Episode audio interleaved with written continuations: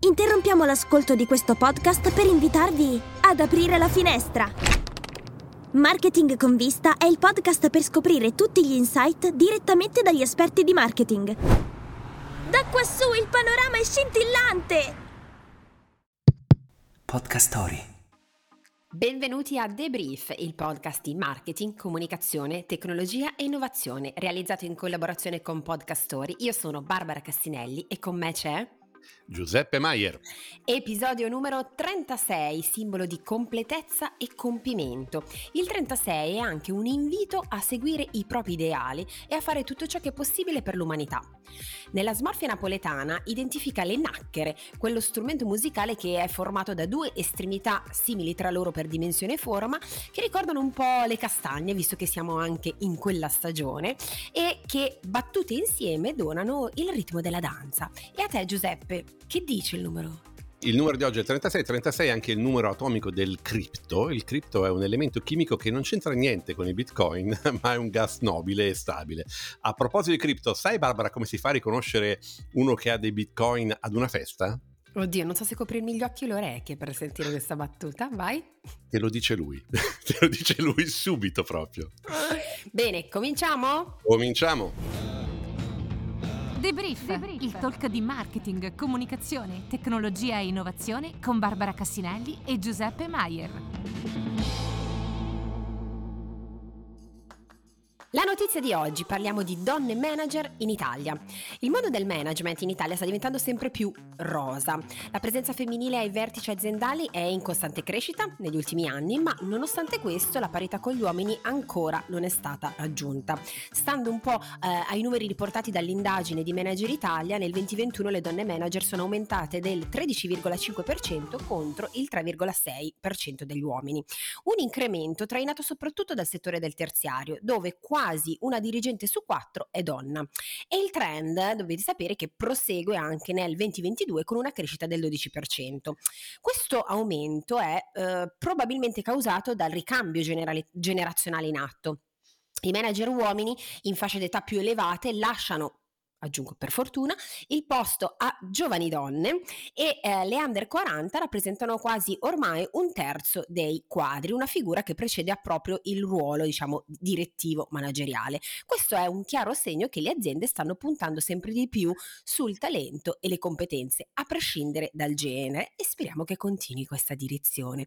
Bisogna però considerare che come evidenzia un recente studio pubblicato da tre economiste italiane, il carico di responsabilità legato a questi ruoli è spesso eccessivo. Il 40% del campione intervistato lo indica come un primo motivo di insoddisfazioni. Gli orari e i ritmi di lavoro sono ancora troppo estenuanti e ciò costringe le donne a scegliere tra carriera e famiglia, incidendo quindi negativamente su quello che è il benessere eh, psicofisico.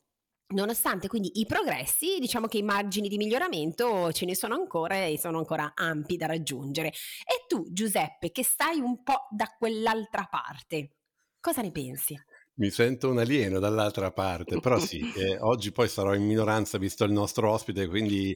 Ma Barbara, allora la strada secondo me è ancora davvero tanto tanto lunga, eh, un paio di dati anche da parte mia, secondo l'Osservatorio Nazionale della Condizione delle Donne nel mercato del lavoro, le donne sono sottorappresentate in ruoli decisionali, con soltanto il 6,7% delle posizioni dirigenziali, ma c'è di più, solo il 28% dei manager in Italia è donna e questa percentuale scende al 19% considerando anche chi ha un contratto da dirigente. Quindi che fare? Bah, allora io provo a dare alcune, alcune considerazioni che poi sono quelle che, che, faccio anche io, non soltanto nella nostra quotidianità del lavoro, ma anche in casa, no? eh, con, con mia moglie. Primo, bisogna riconoscere che la disparità di genere non è soltanto un problema sociale, ma è anche economico. Cioè l'Italia sta lasciando un potenziale enorme, non sfruttato appieno di competenze femminili e non le sta utilizzando nella, nella propria quotidianità. Secondo tema, è fondamentale investire nell'educazione e nella formazione professionale delle donne, soprattutto in settori che tipicamente sono dominati dagli uomini. Terzo, le aziende devono incentivare anche fiscalmente, devono essere incentivate anche fiscalmente a promuovere la parità di genere, soprattutto nei ruoli dirigenziali. E il quarto, quello a cui io tengo particolarmente, è necessario anche riformare un po' le politiche di maternità e paternità, rendendole più flessibili, meno penalizzanti per le carriere femminili e quindi creare un po' un impatto culturale. Chi deve fare il primo passo? È indubbio siamo noi uomini a dover fare il primo passo. Non è immaginabile che questa cosa possa cambiare semplicemente partendo dal basso o partendo da motivazioni etiche e sociali. Magari la componente economica può in questo senso aiutarci un pochino a, a essere più pratici. Ma lo chiederei al nostro ospite, no? Che dici Barbara? Assolutamente sì. Oggi abbiamo il piacere di ospitare una manager di successo che ben appunto rappresenta la crescita del ruolo femminile ai vertici delle organizzazioni. Stiamo parlando di Adriana Versino, presidente della Fondazione Vodafone Italia, nonché anche manager d'azienda, consulente, insomma ta- tante cose. Benvenuta Adriana. Grazie, grazie Barbara, grazie, grazie Giuseppe. Benvenuta, benvenuta. Partiamo con la nostra domanda di rito, Adriana. Da dove ci podcasti? Ah, da, oggi da casa perché sono, sono talmente impestata di raffreddore che temo di passare in ufficio perché starnutisco troppo e poi prendo, prendo l'astio dei colleghi. allora, partiamo subito con uh, la Fondazione Vodafone. Tu sei presidente della fondazione. Um, innanzitutto, come sei diventata presidente della fondazione? Partiamo subito da questo. Eh, la, la, la un po' posso dire i casi della vita, cioè bisogna essere, come al solito c'è un mix di competenza e poi di essere al posto giusto al momento giusto, quindi secondo me bisogna sempre avere anche l'umiltà di riconoscerle quando capitano queste, queste cose. Um, nasco in realtà perché precedentemente io avevo, ero, lavoravo in Vodafone Italia e con il doppio ruolo sia di consigliere delegato che in una fondazione un po' l'amministratore delegato della fondazione e eh, responsabile della sostenibilità di Vodafone Italia. Quindi eh, da lì il, il, ruolo è cresciuto, abbiamo fatto cose, progetti, visto gente, insomma, creato eh, opportunità. E, quando però ho deciso di lasciare Vodafone eh, per, per, intraprendere un altro percorso molto più focalizzato sulla sostenibilità, è nata l'opportunità, eh, devo dire, anzi, eh, la, l'azienda mi ha, mi ha, ha voluto che, che, rimanessi come, come presidente, quindi presidente eh, prima di me, che tra l'altro è Marinella Solli, insomma, l'attuale presidente RAI, ha fatto un passo indietro, eh, sono stati veramente molto generosi, mi hanno lasciato questa opportunità di, di continuare a guidare, mi hanno lasciato le deleghe operative in modo tale da poter proseguire nel, nel, progetto grosso che è proprio di aumento delle competenze, devo dire, quindi ci, ci, troviamo. Bello. Adriana, eh, visto che eh, molta parte dei nostri ascoltatori sono ragazzi e ragazze giovani che stanno entrando nel mondo del lavoro e magari si domandano giustamente ma che cos'è una fondazione, in particolare qual è la mission di, di, fond, di Fondazione Vodafone, quali sono i suoi valori e cosa fate quotidianamente, insomma, come, come funziona? Ah, eh, la, la fondazione Vodafone l'ho, l'ho conosciuta io stessa, no? per chi sta fuori dal mondo delle fondazioni secondo me pensa che le fondazioni siano enti che hanno un po' di soldi e li erogano a, a, a gente che fa del bene. Eh? Mettiamola su, esatto, esatto. Beh, allora, diciamo che è, è, stato anche così nei tempi, eh, però quando io sono arrivata la fondazione aveva già cambiato un po' pelle e cambiato dall'essere una fondazione erogativa, che è quello che un po' vi raccontavo prima, quindi dai soldi un po' a pioggia a chi fa del bene perché tu eh, non hai la, la capacità operativa di farlo, si è trasformato in una fondazione operativa, cioè faccio cose. E quindi eh, quando io la racconto in genere a giovani che mi chiedono la, la, bellezza, e poi fosse anche il motivo per cui io sono finita in Fondazione Vodafone, è che abbiamo l'opportunità di fare start-up senza dover generare ricavi, perché sono una fondazione, quindi non sono a scopo di lucro. E, e da qui un po' appunto il, il, tema, io sono prestata al mondo del, del no profit. Mm Mh-mh. eh, molto umilmente devo dire, perché c'è gente che invece fa questo mestiere da, da sempre nella vita e, e, proprio un po' per competenze digitali e vicinanza sul mondo dell'innovazione, perché la, la Fondazione Vodafone prende anche quello che è il core della sua azienda, della mamma Vodafone, che è un core chiaramente digitale e quindi bisogna portare, usare il digitale, questa è la nostra missione, scusate la dico proprio in soldoni, bisogna usare il digitale per includere le persone, per includere okay. gli ultimi. Quindi l'azienda usa già il digitale evidentemente perché connette e con la fondazione dobbiamo usare la tecnologia per connettere. Quindi da qua il fatto di avere la tecnologia come strumento, noi operativi dobbiamo immaginare degli strumenti con cui arriviamo sul mercato di quelli che sono le persone più in difficoltà o fasce più in difficoltà per andare a servirli in una maniera che il for profit non potrebbe. Quindi super coerente con, con, l'equity di marca, ma con una deriva molto molto puntuale da un punto di vista etico anche di quello che, che volete raggiungere come obiettivo. E in questo contesto immagino che sia nata anche l'idea di, io lo chiamo Elevate, ma non so se è corretto. L vuoto. L vuoto, guarda, è, è, è, è, chiamato in vari modi. Levelate, cioè noi in slang è nato perché non si poteva, mi ricordo non c'era il marchio, quindi, okay. eh, quindi L vuoto, Levelate, i, i ragazzi lo chiamano un po' un po', un po come vogliono. Eh, sì, eh, nasce da cosa? Allora, la, la, la, fondazione ha anche quest'altro, secondo me, bella caratteristica. Non, non, è che si va a insistere su progetti, come dire, sulla base della pancia della notizia che esce, ma sulla base dei numeri. Voi prima avete raccontato un sacco di numeri e, e, e, e quindi questo devo dire è anche la stessa cosa che spinge la fondazione, quindi vai a guardare dove c'è il bisogno. Um, era l'inizio del 20 quando la fondazione Vodafone Gruppo aveva deciso di agire su una cosa che adesso chiamano Connected Education e che nel tempo poi il programma si chiama Upskill Junior, eh, quindi eh, credo che si capisca, devo far crescere le competenze, le skill dei, dei ragazzi. Da lì si era stata un po' la cosa di dire tutti i paesi, stiamo parlando di 25 fondazioni in giro per il mondo, dovevano concentrarsi sul tema dell'education eh, avevamo una, due strade, perché in Italia non c'erano progetti di education attivi, c'erano progetti molto nell'healthcare, eh, nella, nella, parte di disabilità eh, e, sport, no, un progetto grossissimo, quindi bisognava decidere se seguire paesi che avevano già lanciato, come la Germania, che aveva dei bellissimi programmi, Germania e Spagna, su ragazzi delle elementari, medie, su competenze digitali evidentemente, oppure fare qualcosa di, di diverso. Allora, abbiamo optato per l'oppure, mm-hmm. ma non per fare esempi diversi, quelli che ordinano il caffè diverso, no? che siamo gli italiani, la roba, no, no l'abbiamo deciso di fare ehm, per, perché in realtà da noi è, è, bello lavorare con i bambini elementari e le medie c'è bisogno, ma il tema è che in Italia ci troviamo di fronte che un ragazzo su quattro nella fascia di età tra i 16 e i 29 anni non studia e non lavora. Wow. Stiamo parlando di più di 2 milioni e mezzo di ragazzi e come prima avete parlato del capitale umano del, delle donne, qua stiamo parlando di capitale umano giovani.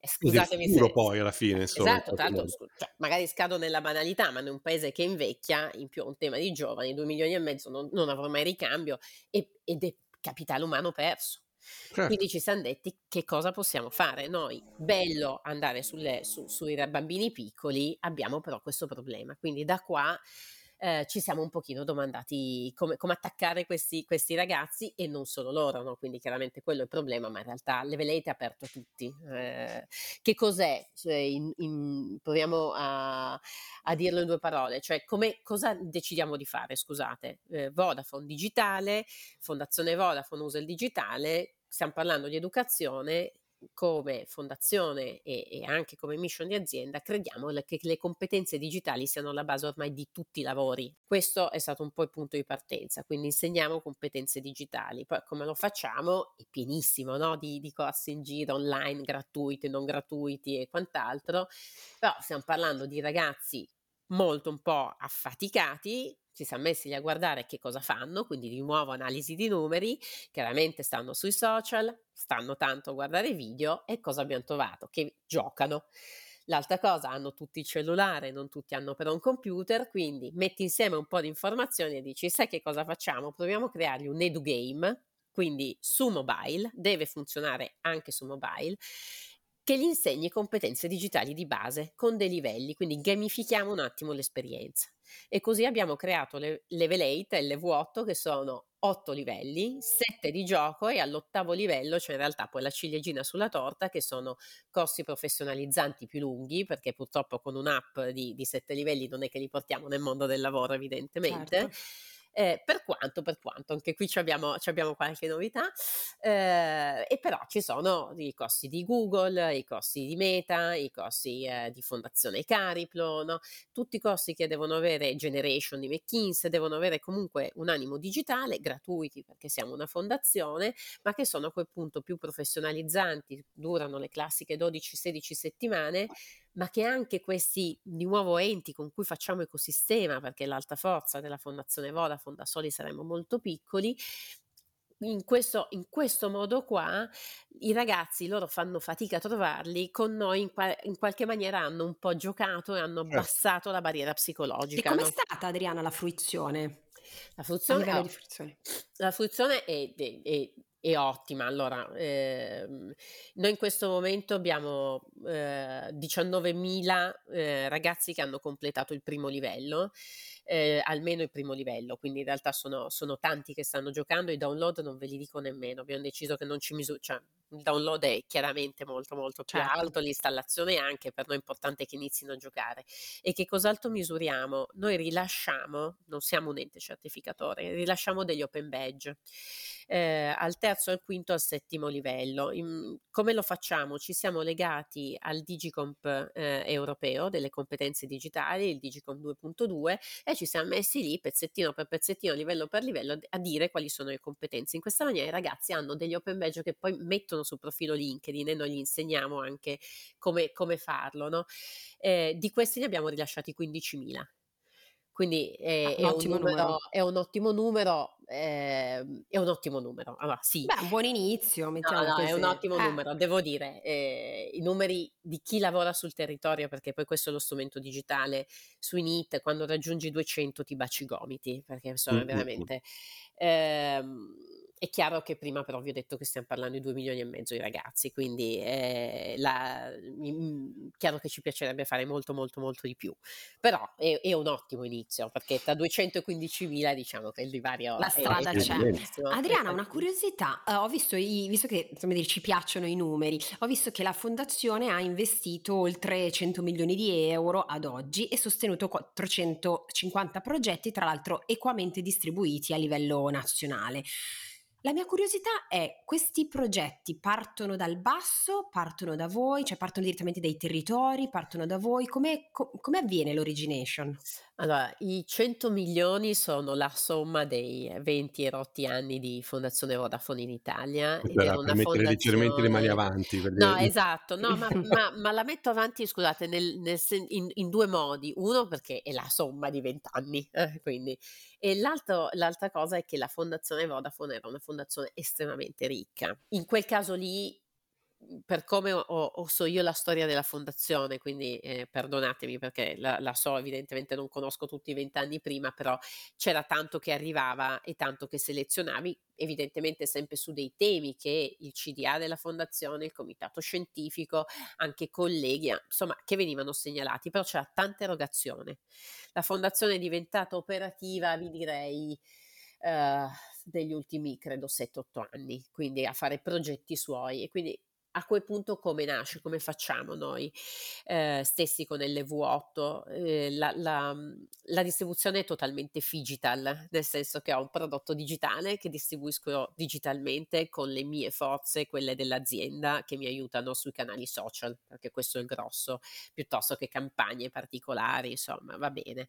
Eh, e poi però per andare sul territorio, perché mhmm, un po' se no lo strumento rimane un po' asettico, la fondazione era molto abituata appunto a stare sul territorio, da, dagli oratori veramente agli ospedali, eh, c'era, c'era, proprio di tutto in questi 100 milioni, abbiamo voluto mantenerlo, però selezioniamo quelle associazioni che sposano anche il nostro progetto e che sono già sul territorio, che lavorano con i ragazzi e quindi costruiamo con loro dei programmi che utilizzino anche l'EV8 ma che facciano anche un tutoraggio. Quindi in questo senso noi continuiamo anche a erogare, ma l'erogazione deve essere sempre comunque connessa a uno dei nostri prodotti di fondazione.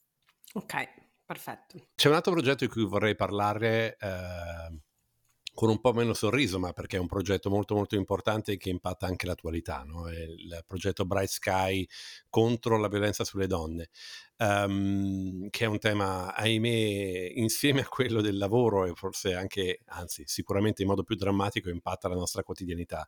Voi avete lanciato questo progetto, ha dei numeri molto importanti, ci racconti meglio anche, anche qui cosa state combinando? Sì, eh, anche qua è una questione di numeri. Eh. eh una donna su tre, questa statistica europea, e devo dire, ahimè, è, è la stessa più o meno in tutti i paesi. Una donna su tre subisce violenza nella sua vita adulta in un arco che va dai, se non mi ricordo male, dai 16 ai 70 anni viene valutata questa wow. cosa. Allora, che cos'è però a questo punto violenza? Perché magari, eh, eh, cioè, quindi già in, questa, in, questa, in, questo podcast io e Barbara probabilmente possiamo avere delle testimonianze personali. No? In realtà sono di tre tipi, è la violenza fisica che ahimè è quella che finisce poi sui giornali più di tutte, quella psicologica e quella finanziaria. Uh-huh. Quest'anno ho visto che in occasione del 25 novembre si è finalmente sollevato molto molto molto il tema della, della violenza finanziaria, nel senso che se tu non sei indipendente, se se, non ti permettono di essere economicamente indipendente, chiaramente non puoi neanche uscire da determinate situazioni. Certo. Quindi questo progetto è un progetto di gruppo, cioè di, allora, eh, le, si tenta eh, in Fondazione Vodafone evidentemente di fare leva su questi progetti come il LV8 e di trasferirceli tra paesi perché così si crea più impatto. Eh, questo è.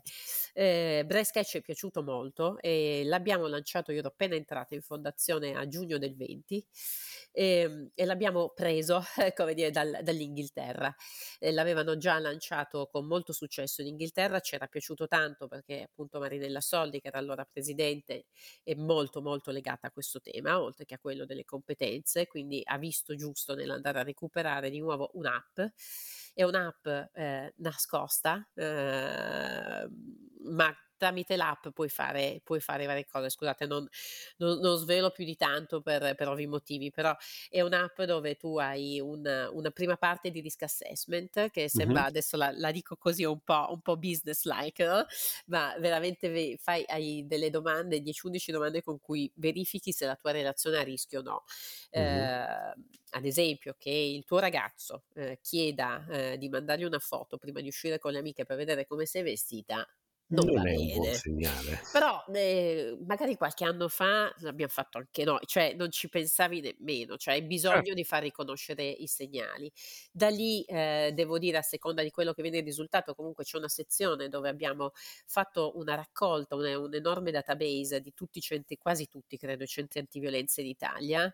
Eh, ci sono sia quelli della, della rete DIRA, insomma, quindi eh, stiamo, stiamo, parlando di una, di una rete altamente riconosciuta, ne abbiamo uniti altri colleghi con le farmacie, perché poi siamo entrati all'interno di tutte le farmacie di nuovo e è tutto un arrovellarsi eh, per, per, come fare a distribuire di più. E poi c'è un'ultima parte che è il mio diario dove tu puoi registrare audio, video, foto che non rimangono sul telefono perché proprio perché il telefono spesso è sotto controllo e, e appunto è, è, un'app nascosta quindi tendenzialmente non capisci che scusami Adriana se ti interrompo ma Mhmm, è una cosa che ovviamente una donna ha sul telefono, modalità tutta nascosta, ma se un domani dovesse scattare una quindi una denuncia, un qualco quello viene utilizzato come strumento e come prove? Sì, sì, sì, è utilizzabile come prova, quindi devo dire molto molto smart, c'è sempre comunque la possibilità di schiacciare il 112 eh, in caso di emergenza, c'è la possibilità eh, di, di chiamare il 1522 che è di nuovo un numero nazionale di emergenza donne.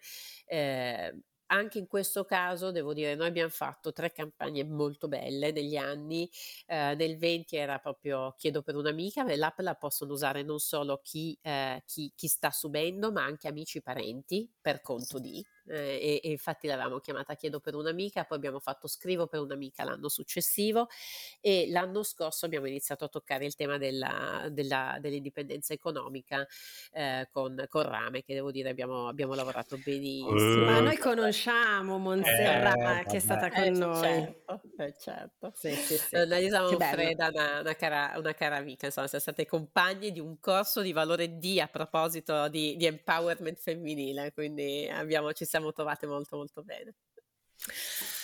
Grazie, grazie per, per questo che ci hai raccontato. Devo, devo ammettere che mentre lo dicevi mi venivano i brividi perché... Eh, anche devo a me, cacchio. Sì, ma soprattutto sai cos'è? È che a volte tante cose non si conoscono e neanche noi donne le conosciamo. Devo dire, io il 25 di novembre, come Giuseppe sa, ero a Roma, eh, al Circo Massimo, alla manifestazione. Devo dire che solo in quell'occasione ho scoperto che esiste un gesto per Eh. chiedere aiuto, dove tra l'altro c'è stata una ragazza che stava subendo violenza e con questo gesto un'altra ragazza l'ha aiutata. Quindi secondo me, ecco, quello che manca anche, cioè n- non dico dalla parte di, cioè anche proprio noi come responsabilità personale, quello che manca è tanto anche l'informazione. Sì, che sai che ci sono tanti centri antiviolenza che anche hanno spiegato che invece non, non va bene fa perché ormai è molto riconosciuto e quindi non so, c'è Eh, ma polemica quello dicevi tu prima, gesto. no? Anche rispetto a dire troppe cose rispetto a quest'app, bisogna capire come raccontarla per evitare che la gente Ma poi la mi, mi scopra. in credete, questa è, è la- è Sì, sì. veramente la più difficile per noi da distribuire. Dobbiamo, cioè, siamo sempre su dei canali molto femminili. Frida, ad esempio, ci ha aiutato molto sul, sul lancio lì, il primo anno.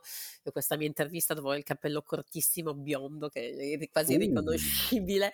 Ehm, no, molto, devo dire, molto bello. Secondo me abbiamo fatto un'attività meravigliosa quest'anno. È stata l'intuito di, di, di una eh, delle, delle collaboratrici, insomma, delle dipendenti di Fondazione Vodafone, che ha pensato di andare sui prodotti Lines. Quindi è stato messo un QR code sul, su, devo dire, poi grazie a- ad Angelini che ha assolutamente sposato la causa e, e quindi dopo un po' di mesi perché devono proprio mettere, fare il risettaggio delle macchine, quindi è stato Certo. veramente da parte loro un- un'operazione magnifica e quindi sulle scatole della corsia promo, che comunque sono un 40% delle scatole poi che vanno in Lines, c'è il QR code di, di Bright Sky. Questo è difficile che un uomo si, si prenda in mano quella scatola. Sì, esatto, no, credo che proprio eviti la corsia.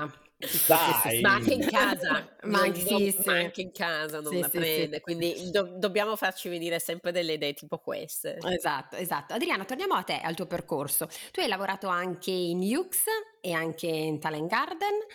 Sì, e anche, E anche, soffermiamo- soffermiamoci su questi. Eh, di che cosa ti occupavi e che cosa ti hanno lasciato queste, queste esperienze e che ti porti ancora ad oggi nel, nel tuo percorso? Ah, beh, sì. Allora, devo dire, hai nominato veramente due esperienze splendide, fatte in due momenti della vita molto diversi, evidentemente, perché eh, Yux ero, poi forse un dieci anni di differenza, Yux ero sui miei primi 30 e, e invece Talent Garden sui 40, quindi molto molto diverso anche, come dire, la tranquillità eh, con cui approcci il lavoro o, o con cui sei in ansia nel dimostrare. Eh, beh, Yux un po' un sogno perché credo di essere stata tra le prime eh, acquirenti. Mi ricordo di aver comprato una borsa in comproprietà con la mia coinquilina quando eravamo in università. In comproprietà è Sì, perché bellissima. eravamo squattrinate, abbiamo preso una borsa, secondo me era di Furla, in comproprietà, che ridere. E, e quindi dopo tanti anni eh, avevo, insomma, ero contenta che mi si restituisse un po' dei soldi che avevo lasciato al sito. No, però avevo una posizione meravigliosa. eh. Io venivo da un passato di, ho fatto business angel, consulenza eh, strategica e, e poi finanza strutturata un po' cattiva da private, insomma, ero in fondo di mezzanino. E quindi avevo un po' queste competenze qua variegate e sono finita nell'office of the CEO di, di Federico Marchetti, si faceva corporate development, era corporate development manager, è stato il mio primo titolo eh, in UX che voleva dire sviluppare nuovi business, nuove linee di business e nuovi mercati. Eh, la parte molto molto molto divertente, quindi di un'azienda digitale, è stata, è stata sicuramente la parte del content to commerce col gruppo Earth, quindi tu sei lì a 30 anni che, che vai a New York, sali no, sull'ultimo piano grattacielo, il giorno dopo poi vai però in New Jersey nei magazzini a fare il tavolo di lavoro e poi curi anche i processi, quindi era veramente meraviglioso perché vedevamo tutto, il business cresceva a doppia cifra, quindi l'office of the CEO praticamente incubava e dopo un po' di dopo che lanciavi tenevamo ancora in parte il progetto e poi lo sparavi sul business, ma perché cresceva a doppia cifra, cioè quindi Chiaro. avevano bisogno, devo dirvi, meraviglioso, un content to commerce con Harper Bazaar è stato molto molto bello, chiaramente c'è stata la, la fusione con Neta Porté, anche quella era, era- ci vedeva protagonisti insieme chiaramente a finance e, e al top management dell'azienda, quindi eh, super arricchente, la prima volta dove ti senti giovane, ma eh, Federico secondo me aveva questa eh,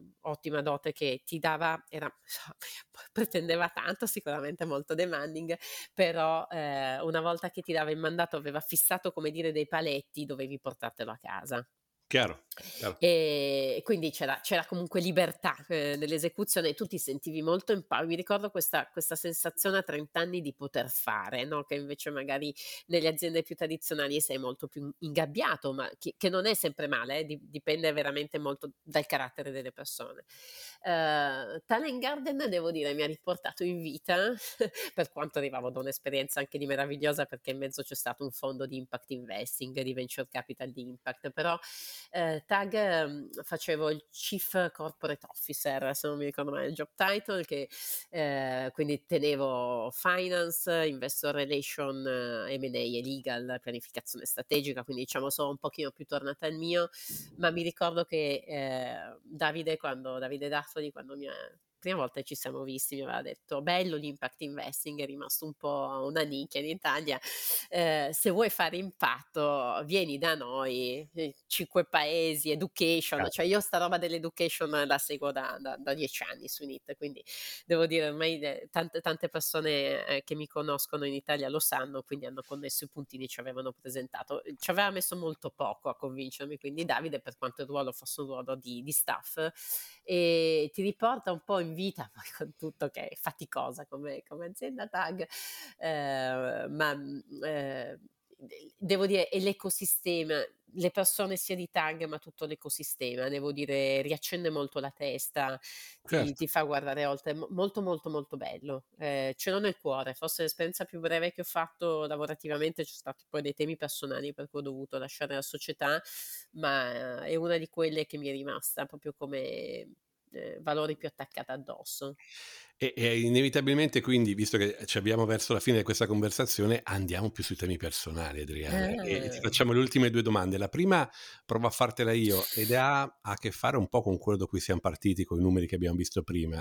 Um, dicevamo prima di quante cose fai, del fatto che Fondazione Vodafone è sicuramente un ruolo importante, ma poi sei anche manager in una società di consulenza che conosciamo vagamente.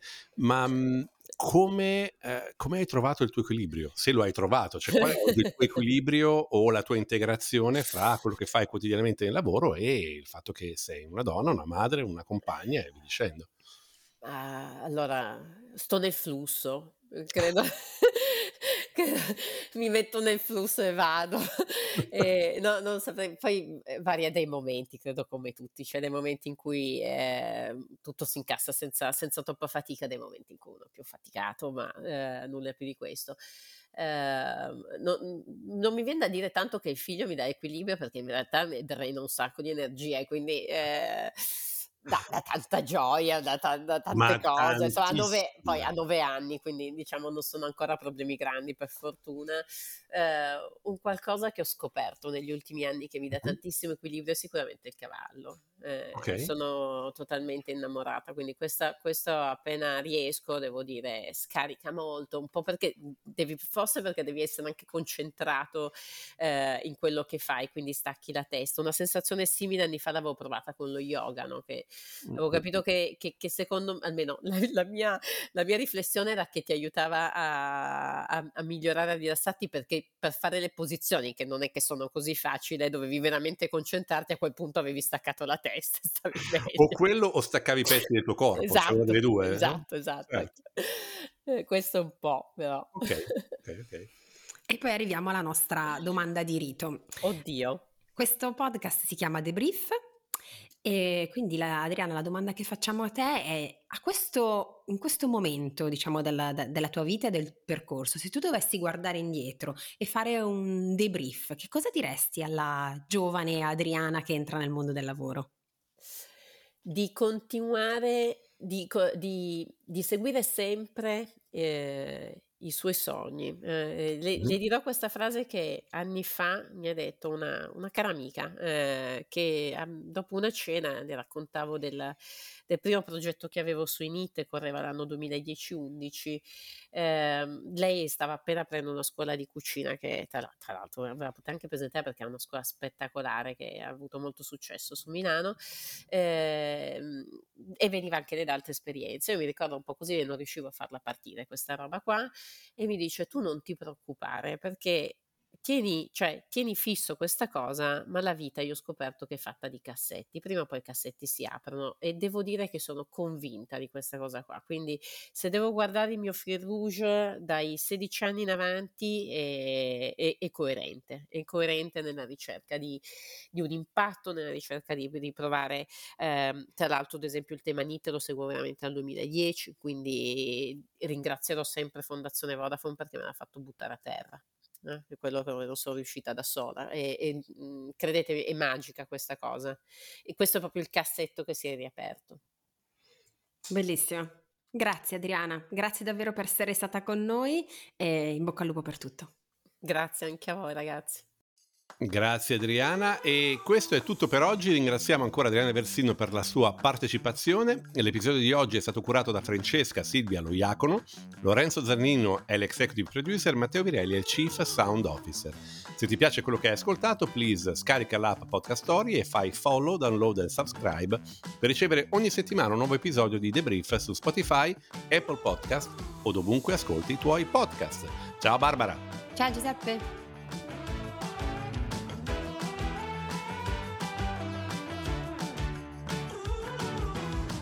The Brief è una produzione di Podcast Story, la prima podcast factory italiana. Scarica l'app per non perdere altri interessanti podcast.